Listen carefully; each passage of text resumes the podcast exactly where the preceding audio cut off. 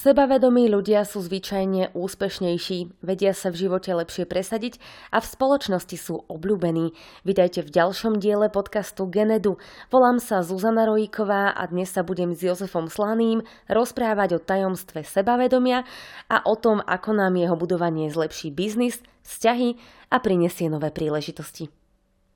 Dnes bude téma o sebavedomí ľudí, tak vo všeobecnosti. A množstvo ľudí má veľa sebavedomia, niektorí majú nízke sebavedomie, ale faktom ostáva, že to sebavedomie môžeme nadobudnúť počas života a stačí pracovať na tom seba rozvoji.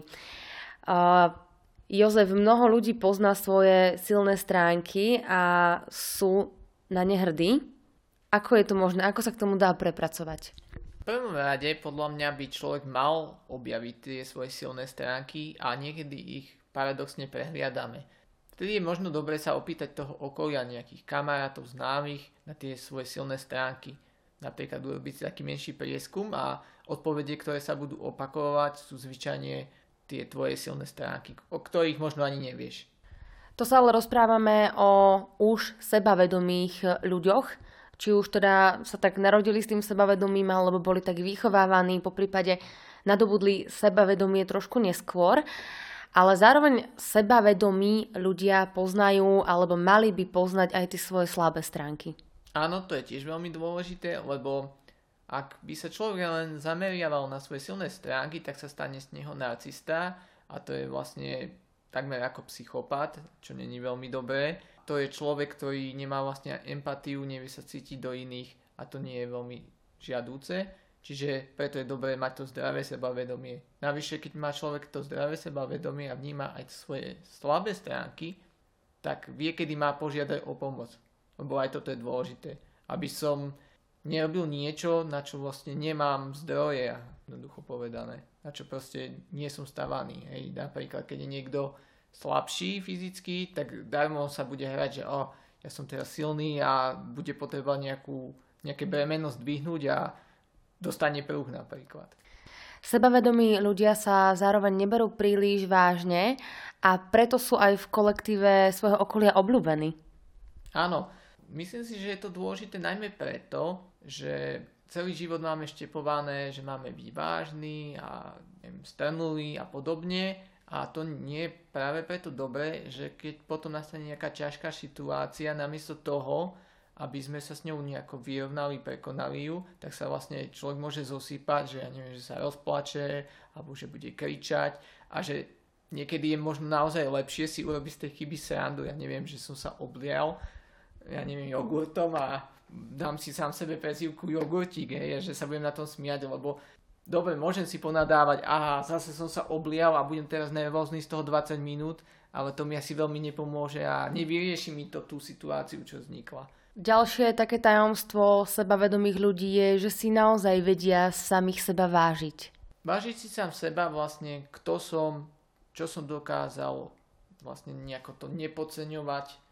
Uvedomovať si to. Uvedomovať si to, tie svoje úspechy, prípadne chyby, ale akože netrápiť sa s nimi zároveň. Uh-huh.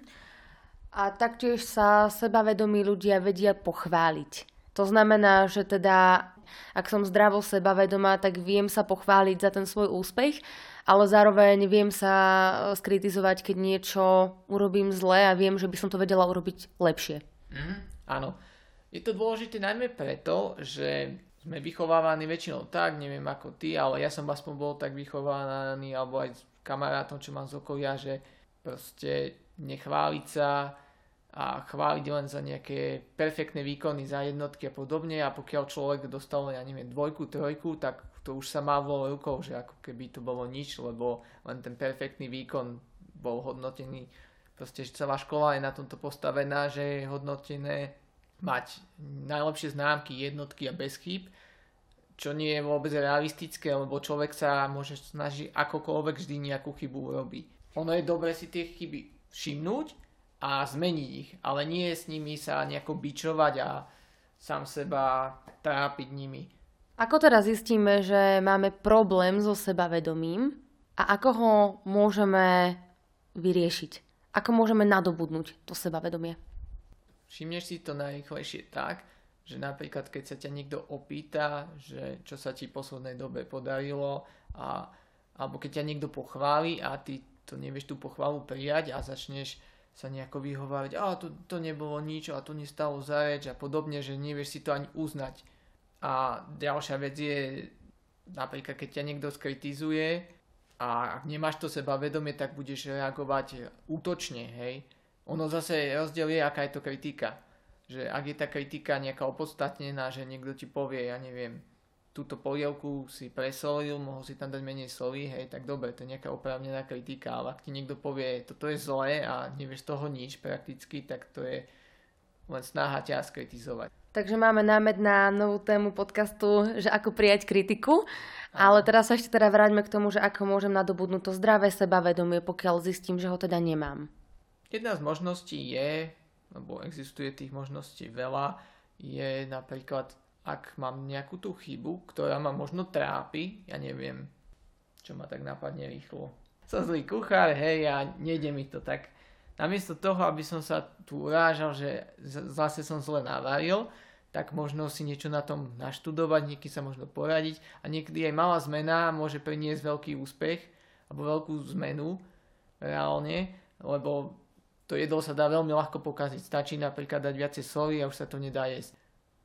Uh-huh. To, to je proste veľmi veľa vecí sa dá robiť a to by bolo aj na niekoľko podcastov rozoberať. Čiže, lebo je tam veľmi veľa vecí a u každého by som povedal, že je to individuálne, lebo niekto napríklad si verí v oblasti, čo je zladu, tam, že je sebavedomý, ale napríklad v pracovnej oblasti, ak nezarába dostatočne dobre, hej, alebo nevie sa uživiť, že čo ja viem je na úrovni minimálnej mzdy, tak tam nemusí byť zase sebavedomý. V minulosti som mal aj ja veľké problémy so sebavedomím, trápilo ma to, obmedzovalo ma to a práve preto som sa rozhodol to zmeniť. Postupne som to sebavedomie si zlepšil a práve preto som sa rozhodol vytvoriť aj kurz Zdravé sebavedomie, ktorý je momentálne dostupný, už je v podstate dokončený a ak ťa to zaujíma, môžeš si ho pozrieť a kúpiť prípadne. Ak vás aj tento rozhovor zaujal, podelte sa oň aj so svojimi priateľmi a prihláste sa na odber podcastov, kde vám prinesieme ďalšie zaujímavé témy.